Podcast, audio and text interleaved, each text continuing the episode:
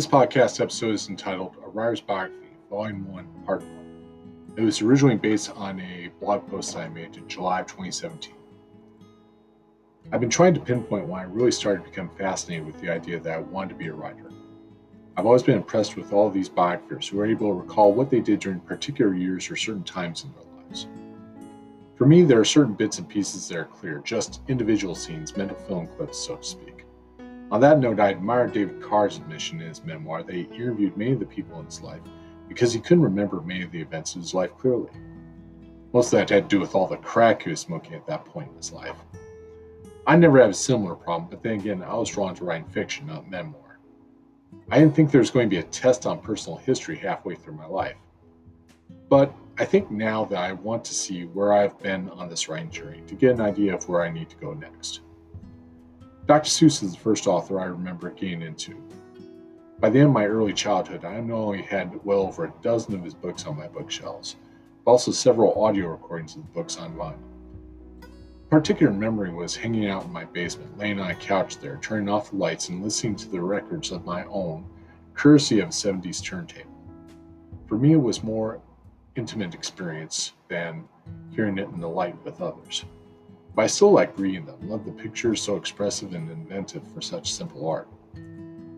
However, if you tried to pin me down regarding which adult book first captured my imagination, and made me think about what it would be like to create a book.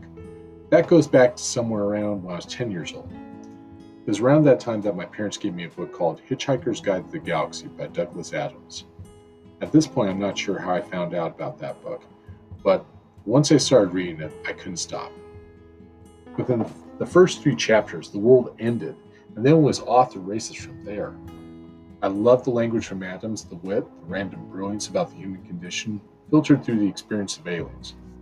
I understood 30% of the jokes after the first read, 60% of the jokes after the 10th readings, 60% of the jokes after the 10 re- first 60% of the jokes after the first 10 readings, and maybe 98% of the jokes 25 plus years after the fact.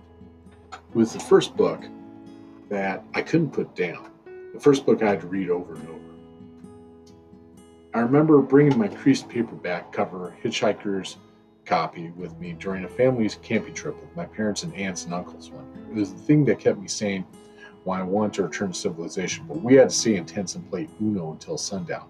Not that I don't dig the game, it was the first book where I really fell in love with the language, the voice of Adams, where I fell in love with the absurdity of human existence.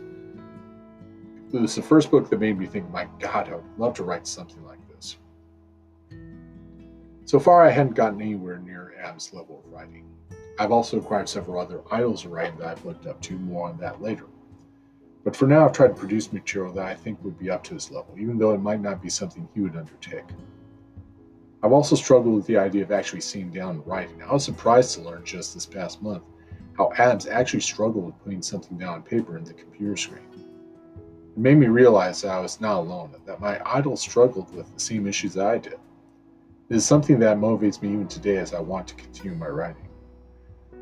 Learning about this was a massive motivating force for me. It made me realize I was not alone in procrastinating and wasting time, even though time is much more precious than the ordinary person thinks. My mission now is to write down as much as I can in the time that I have. Wish me luck, everyone. You might even see some of it here on this blog, or wish me luck, everyone.